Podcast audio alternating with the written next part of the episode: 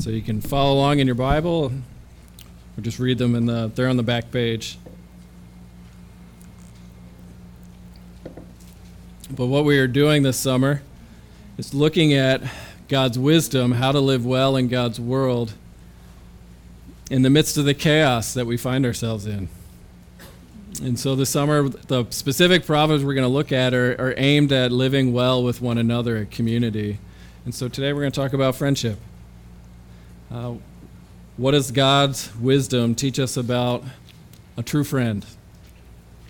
And so let's read it, and then we'll pray, and we'll look at this. This is God's word. It says, "A friend loves at all times, and a brother is born for adversity. A man of many companions may come to ruin, but there is a friend who sticks closer than a brother. Let your foot be seldom in your neighbor's house, lest he have his fill of you and hate you.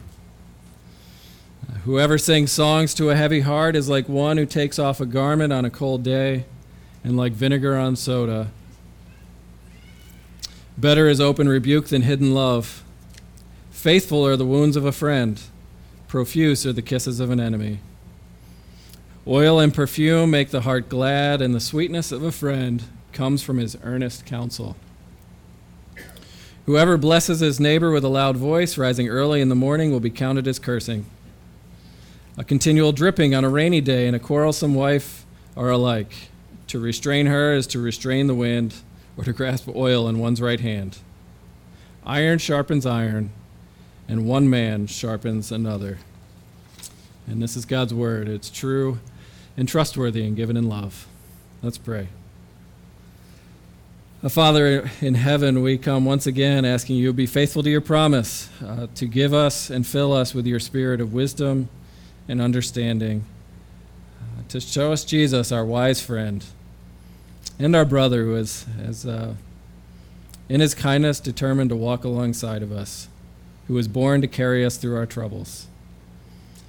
And so I pray this time you would make us wise friends who love like Jesus loves. In Christ's name we pray. Amen. I'll start with this question. How many friends do you have? You don't have to shout it out. We're not going to be too awkward here. But real friends, not just acquaintances. All right? I mean, I know if you have social media, you can probably count them. I have 634 on Facebook, in case you're wondering. But it's a joint account, so I guess I'm being generous. 50% are mine. Right? So we get ready to talk about friendship. We're coming into an age of friendship where that is defined by social media. I mean, just to put it in perspective, my children will never know a world in which Facebook did not exist, unless it goes out of business someday. Social media, online connectedness, Snapchat, Instagram, all these things where you can have constant conversation with a friend at a click of a button. And many of you know who actually had friends before the internet took over.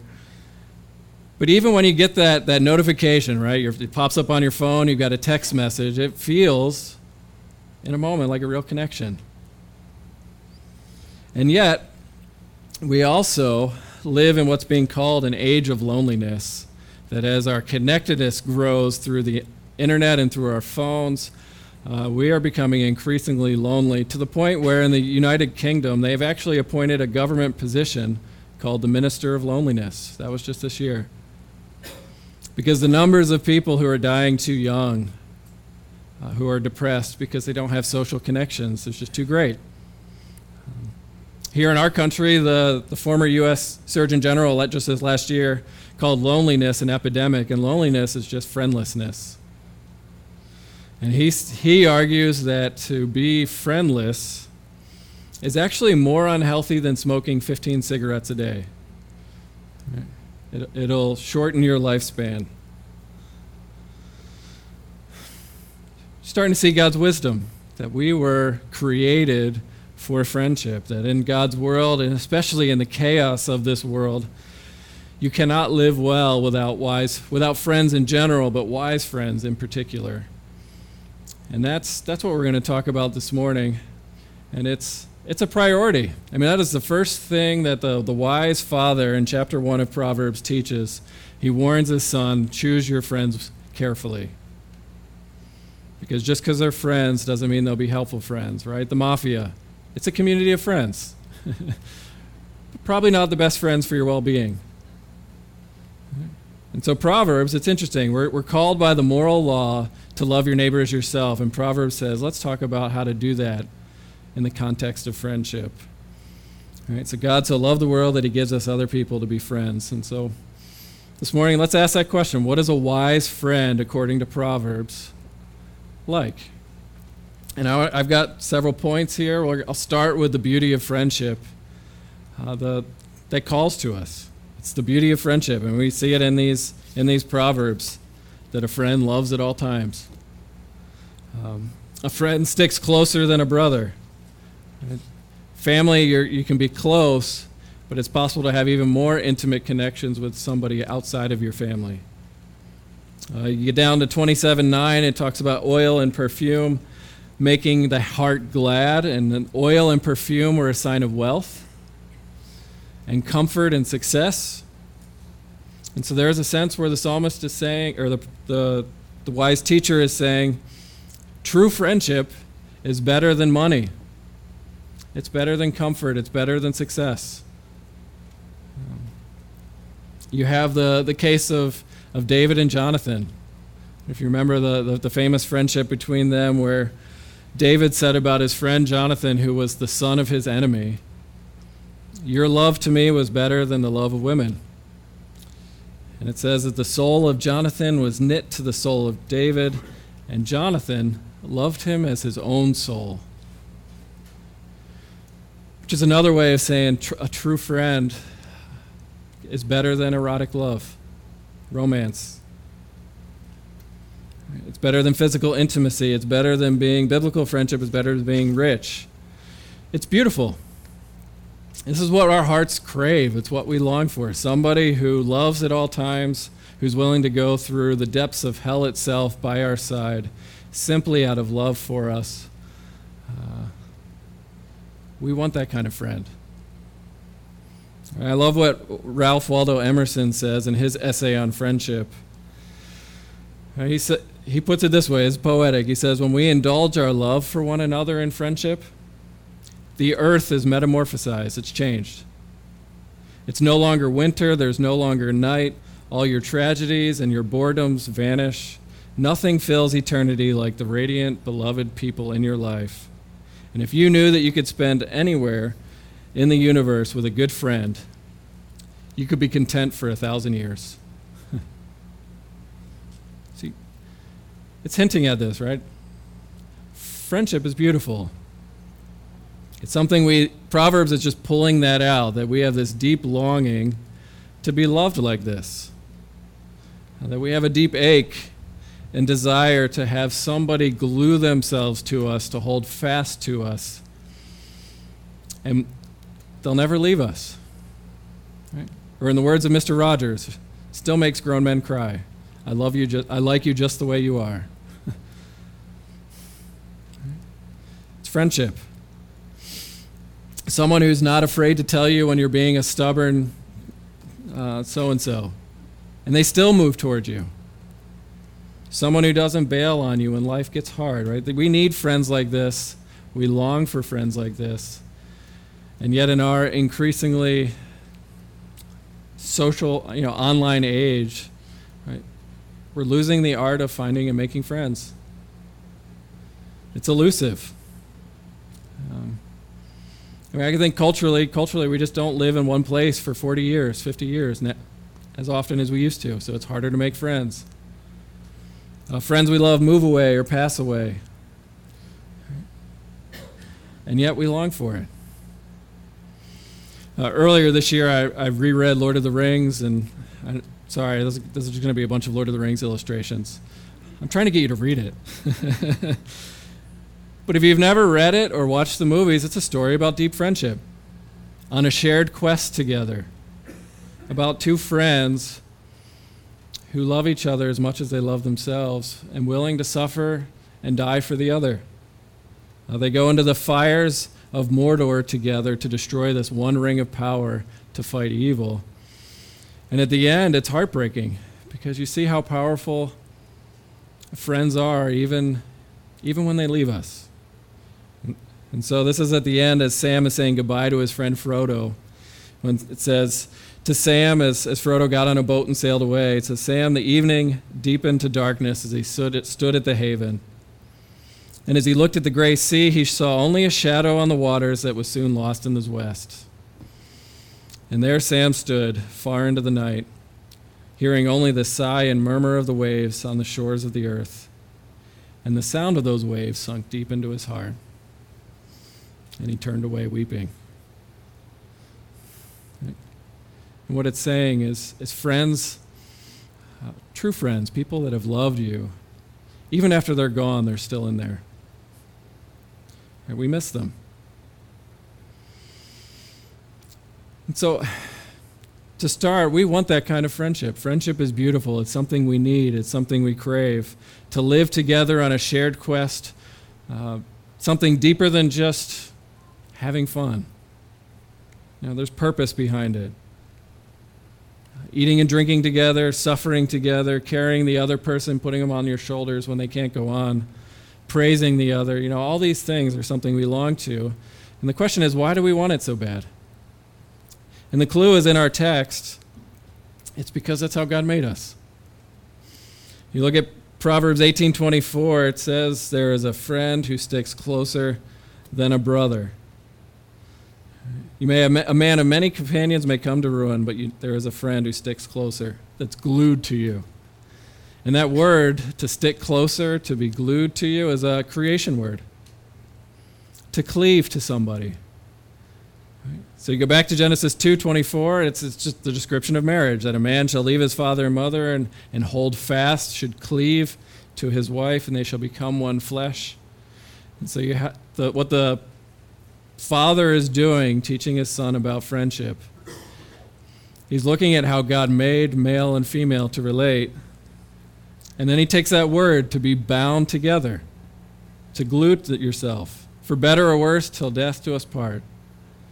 And says, we need friends like that. Because marriage, at its best, is just a deep friendship that lasts a lifetime. So we long for this because that's how God made you. You were not made to live alone. Even introverts, you were not made to live alone. This is God's wisdom. He designed the relationships to be beautiful, to love your neighbor as yourself, to knit your soul to somebody else. This is neighbor love, and the best kind of neighbor love is friend love. And he designed it that way because that's who God is. He, as the Trinity, is a community of friends. The Father, the Son, and the Holy Spirit have always been a community of friends, and he created human beings to share in that kind of relational joy. Jesus has never been bored with his Father. And the Father's never been tired of his Son. And the Spirit's in the middle, joining them together, rejoicing in each other. That's how things should be among us. Right? And so you put it that way, that a friend is supposed to cleave to you. And using the marriage language is what we need to get through life, to live well in God's world. You need somebody who's that passionately affectionate about you, towards you, and you towards someone else. Right. So, I know that's easy to say and it's hard to do, because in our modern age, this kind of friendship is something we long for. But as C.S. Lewis would put it in his teaching on friendship, friendship's just not a main course in our life's banquet. Right? It's not the main beauty that we pursue. It's just not as important to us. So we don't have time. Right? So we long for it. We see the beauty, but we're too busy for it. Even teenagers who show us so well the delight of friends. They just want to spend time with one another. Even if they don't look at each other, they're just texting, right? They still just want to be near each other. But because we have to maintain our lifestyle, we have to work, and we work too much, we lose the ability to make friends and keep friends. Right? As one best-selling author put it, he says, it seems like as soon as people make money, they seem to purchase loneliness. He said, my book sold a ton of copies, so I left the city, I left my neighbors, and went out into the country to buy a big house with a big garage, with a big acre yard, and I bought myself loneliness. It's just difficult. We're called to pursue friendship, but to cultivate it is a challenge. Because again, Lewis says friendship is the least instinctive. You can live, not well, but you can live without friends. Right. He says friendship is the least instinctive, it's the least necessary, it doesn't quicken your pulse the way a touch from a crush would, you don't blush thinking about your friend. It just doesn't get your attention immediately the way a crush does. It doesn't capture our imagination necessarily the way romantic love does. It's just lower on our list of priorities. It's like art. You can survive without it. I mean, you'll be poorer without friends, but you can survive without it. But what Proverbs is pointing at and calling us to is that you need this kind of friend, a wise friend who will stick to you. So, that's point one. Friendship is beautiful, and we're called to pursue it, to pursue and prioritize the hunt for wise friend. And what does a wise friend look like? And that's what some of these Proverbs, so this is not everything Proverbs has to say about friendship. We just had to pick something. Right? The collection of Proverbs we just read gives us at least three characteristics of a wise friend. So all of which are important. And the first one we've hinted at, it's loyalty. We need friends who will be loyal. Fiercely loyal. Someone who loves at all times, who's there in adversity, who sticks next to you. I mean, that's really how you find out who your friends are, right? When you suffer, your friends move toward you rather than away from you. Right? Your companions, the fair weather friends, so to speak, they get quiet. You know, they disappear or they stop listening. All they come with is advice to fix it. But a friend is fiercely loyal.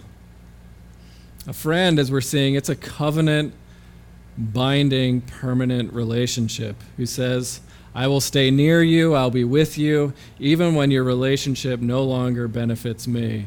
It's not about what I'm getting out of you, it's about you. Right? It's fiercely loyal, it's pursuing. I mean, this is, again, Lord of the Rings, this is my second one, sorry, but not sorry. Right? Mary, they're getting ready on this quest, and Frodo's trying to sneak out without him. And this is Mary's description of friendship. He says, Frodo, you can trust us to stick to you through thick and thin, to the bitter end. You can trust us to keep any secret of yours better and closer than you can keep it yourself. But you cannot trust us to let you face trouble alone, to go off without a word. We are your friends, Frodo, and there it is. We're horribly afraid, but we're going with you. Or we're going to follow you like hounds. That's a covenant relationship. That's a loyal relationship. It's a friendship. And in our world, most of our relationships aren't like that. They're transactional. The whole idea of, what have you done for me lately? Right? I mean, most of our relationships, I would say, are companion-like. People are just around. It's not a bad thing. You can't be friends with everybody. But we have people who live around us, coworkers, fellow church members.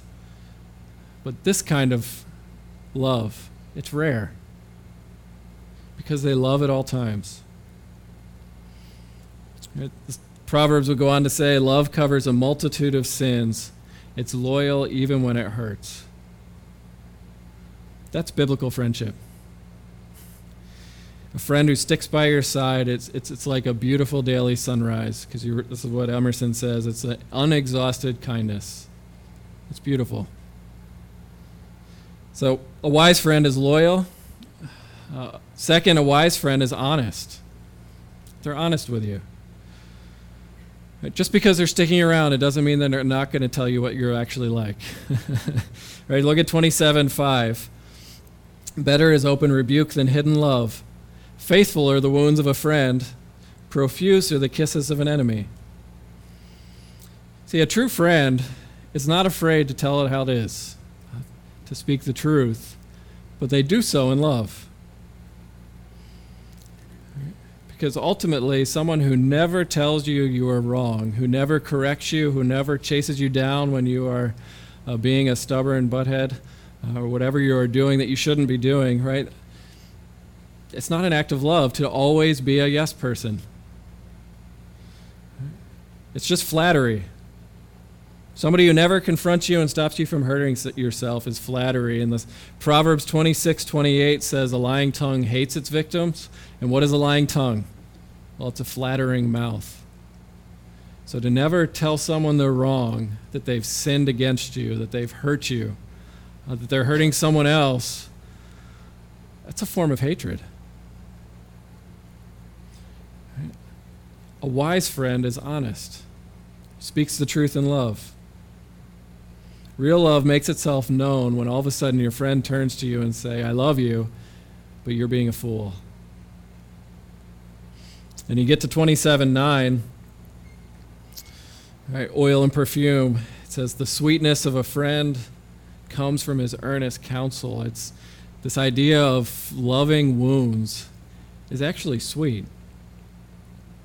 And they say this about honey, about sweetness, in an age where they didn't drown themselves in high fructose corn syrup. Right? It was a delight. It was a special experience. It was a surprise. I mean, honey, in a world full of bland flavor, tastes amazing. And so to find a friend who's willing to wound you in love for your good, it's sweet. Right? A wise friend is like a spoonful of sugar that makes the medicine go down. And they're not afraid to make you drink that cod liver oil that my dad complained about when he was a kid. Right? We need these kind of friends. A friend is honest. They won't let you stay addicted. They'll speak up when you're cruel. They'll call you out. We need that kind of friend. And of course, the flip side, right, is you don't want to be that friend who's always honest, brutally honest. That's the nagging, quarrelsome wife, the dripping faucet who just will not stop, right? Even though it's talking about a wife, it's talking about people in general, human relationships. It's hard to be friends with somebody who's constantly telling you the truth without the love. Which means we need wise friends, we need loyal friends, we need honest friends, and we need those who are able to cover your sins, but who also know when to speak up, right? Some are able to just bear with it, and they have the wisdom to know when to speak up, to when it's actually an offense. Right? And when you find that kind of friend, well, it's safe. And you know what it's like, right? So just imagine you've spent all day by yourself, you've just had a miserable day, you're grumpy, you're mad at the world, you're mad at everybody, you're blaming anyone you can think of, you know, you're just grumbling.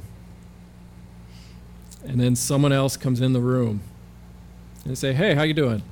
I mean, instantly, this is what we do, right? We put the mask on and say, oh, it's great. Because we're afraid to be that honest. We don't know if we can trust them. We don't know if that friend is safe. But when you find an honest friend, a safe friend, a loyal friend, you can leave that mask off. You can say, yeah, life stinks right now. Will you sit with me? Will you listen to me? Will you be honest with me? Am I just overreacting? Right? That's a biblical friend. Right? Do you have that kind of person in your life? Are you that kind of person? That's the flip side of this whole conversation. Right? We need loyal friends. We need honest friends. We also need friends who are not like us. We need friends who are different. And that's what 27:9 is getting at. If you need heartfelt, wise counsel, somebody who's going to tell you you are wrong, and just the whole idea of iron sharpening iron, another person telling you, sharpening you, shaping you, changing the way you see. They need to be like you, but they need to like you, but also be different than you. It's interestingly, one of the words for fool is just somebody who's not willing to learn how to look at the world any differently than they already do. And it gets you in trouble. All right? So, child psychologist, a guy named Jerome Kagan, discovered that children generally are born with three kinds of temperaments when you have problems. All right? Some of us just get anxious and hide in a corner.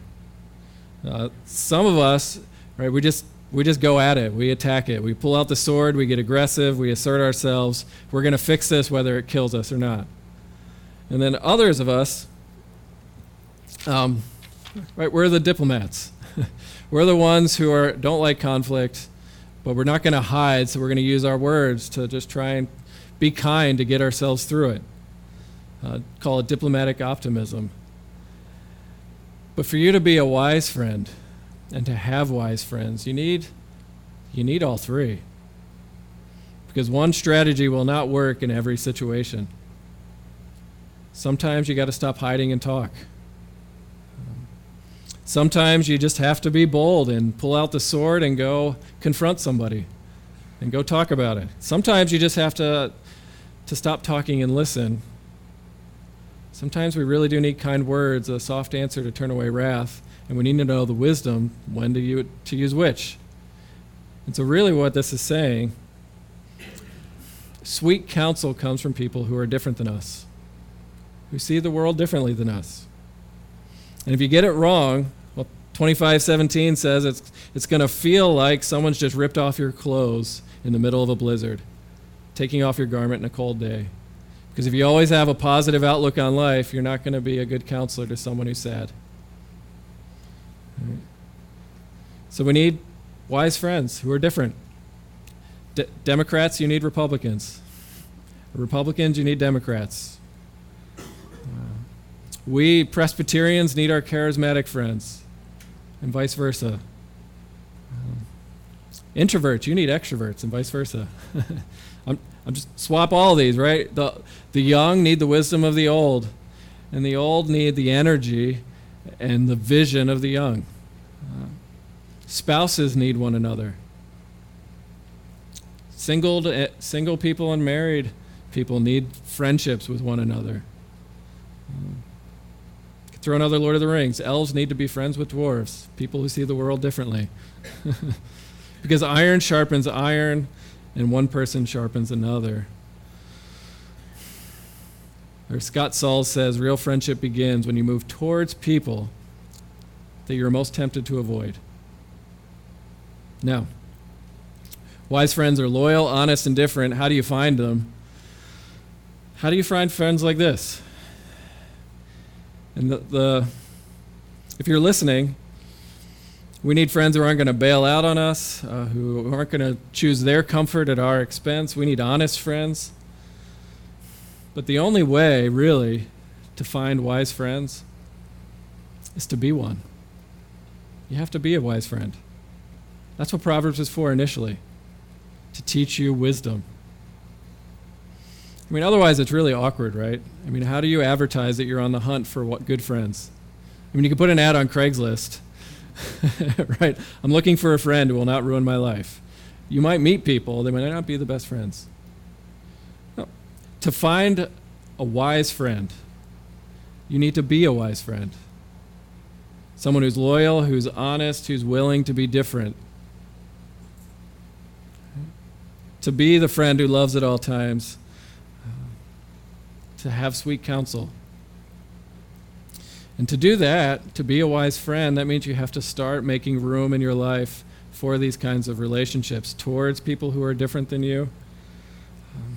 Right? A friend loves at all times. It means you have to be available. You have to have cushion in your life to spend time with your neighbors, with your friends. Right? It requires FaceTime. You don't know if you're going to be a friend with somebody until you've actually spent an immense amount of time with them, because you don't know if they're going to stick around until one or both of you are suffering. Right? And there's wisdom involved. If you spend too much time, they're going to get sick of you. That's the other Proverbs here. Right? Let your foot seldom be in your neighbor's house, or he'll hate you. He'll get sick of you. But it's a challenge. You have to be a wise friend, to become a wise friend, you have to make yourself available. And the way we do that as a church, that's what small groups are for. That's what Sunday morning is for, why we greet one another. That's what Sunday school is for. All designed so that you would turn to somebody and say, you too, I want to walk alongside you. Let's do something outside of church. That's how these things grow. Right? See, the beauty of church, if it's done well, if it's a biblical church, it's going to be filled with all kinds of people who are different. Different races, different levels of wealth, different viewpoints, different political persuasions, all gathered around Jesus. So we're called to be a community of wise friends, pursuing one another. So, the way to find wise friends is to be a wise friend. And the last point, this is what I want to end with. Ultimately, to find a wise friend and to be a wise friend, it's a gift. It's a gift of grace. Right? Friendship is given to us by God. Right? Because there's no other way. To cultivate solid friendships, you have to be the wise friend. But what does a wise friend look like biblically? We don't really know. Proverbs 26, verse 6. Proverbs 20, verse 6. There we go. It says, many people proclaim their own steadfast love, but who has ever found a faithful man, a faithful person? Meaning we all already think we're great. I think I'm a wise friend. But how do you know? Right? Because we all have had the experience of bad friends, people who betrayed us, people who've hurt us. And that's what makes the Christian gospel good news, because Jesus shows us what a good friend is like.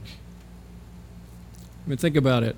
The perfect man, God himself, came from heaven to earth, and he needed friends. He lived for 3 years with the apostles. The Apostle John is the one whom Jesus loved. It's a beautiful picture. The reason Jesus wept at Lazarus' funeral is because he loved him. Lazarus was Jesus' friend. He spent more time with Peter, James, and John than with the other disciples, meaning he actually cultivated, he made himself available to be a wise friend for them. And the most surprising friendship of all, I think, that Jesus had while he was on earth was actually his friendship with Judas. Judas, the infamous bad friend. Right? Known for his notorious kiss. Jesus pursued a friendship with Judas from the beginning. He called him. He said, I want you to follow me. He hand-chose Judas to be an apostle, to spend time with him. He trusted Judas with the money. He made him the treasurer. They eat meals together. They worked together. He was a co-worker.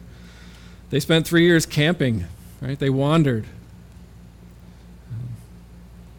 And the most beautiful, shocking part is that Jesus called Judas his friend, even as Judas was getting ready to betray him at the Last Supper. John 13. On the night before Jesus was crucified, Jesus tells his friends, one of you are going to betray me. And well, the scripture will be fulfilled that the one who eats my bread has lifted his heel up against me, which is a quote from Psalm 41:9. And you go and look it up, and it says that the one who ate the bread is a close friend. A close friend. The one in whom Jesus trusted. And so Jesus says out loud, the one whom I give this bread to will betray me. And he hands it to Judas, essentially saying, Judas, I am your friend. I will forgive this too. I'm willing. Of course, we know Judas goes off and exchanges Jesus' life for 30 pieces of silver. He returns in the Garden of Gethsemane with the Roman soldiers, betrays Jesus with a kiss, and Jesus says to him, Friend, do to him what you're going to do to me, what you're going to do. Still holding out, this too can be forgiven, because love covers a multitude of sins. A friend loves at all times. A friend sticks closer than a brother, even for those who betray us. That's Jesus. See, friends, this is the gospel, and this is what I'm going to end with. Jesus loves us bad friends who are afraid to admit it, who can't see it. But in the ultimate act of open honesty, for sinners, people who don't want to change, right? Jesus goes to the cross. That while we were yet enemies, he declares, by grace and grace alone, you are my friends. And the cross really is God's picture of friendship, his invitation to be his friend, to learn from him. I mean, it's open rebuke. This is humbling. It's not hidden love. He's not being silent here. He's dying, bearing the punishment that we deserve, going through hell for us. I mean, it's a declaration that we are the traitor. We're so bad that we killed the best friend we could ever have, God's own beloved Son, who pursues traitors. And yet, these are the wounds of a friend, because he's inviting you, saying, look, I suffered for you. I'm holding fast to you when you didn't want to hold fast to me. And then he says, I will walk through life with you. I will never leave nor forsake you until the end of the age. You're stuck with me. By grace. See, friendship is a gift. And to be a wise friend, you have to be befriended by Jesus, because there's no other way to get that kind of desire or power to be faithful when you are betrayed. To suffer with somebody when it doesn't benefit you, unless you have had Jesus do that for you. And this is God's wisdom. That wise friends bind themselves to fools as you make one another wise. And that's what the church is for. A community of friends following Jesus together. So, friends, do you know Jesus is your wise friend? Who loves you like this? Who's teaching you how to be a friend who is loyal, honest, and okay with being different? Willing to pursue people who are different? Well, put it this way, go and learn what John Newton wrote in his beautiful hymn here. He asked, could we bear from one another what Jesus daily bears from us? Yet this glorious friend and brother loves us even though we treat him thus. Though for good we render problems, we render ill, Jesus accounts us his brothers still. See, that's grace. This is the friend we have, a friend for sinners. Go and learn from him. Let's pray. Our Father and our God, we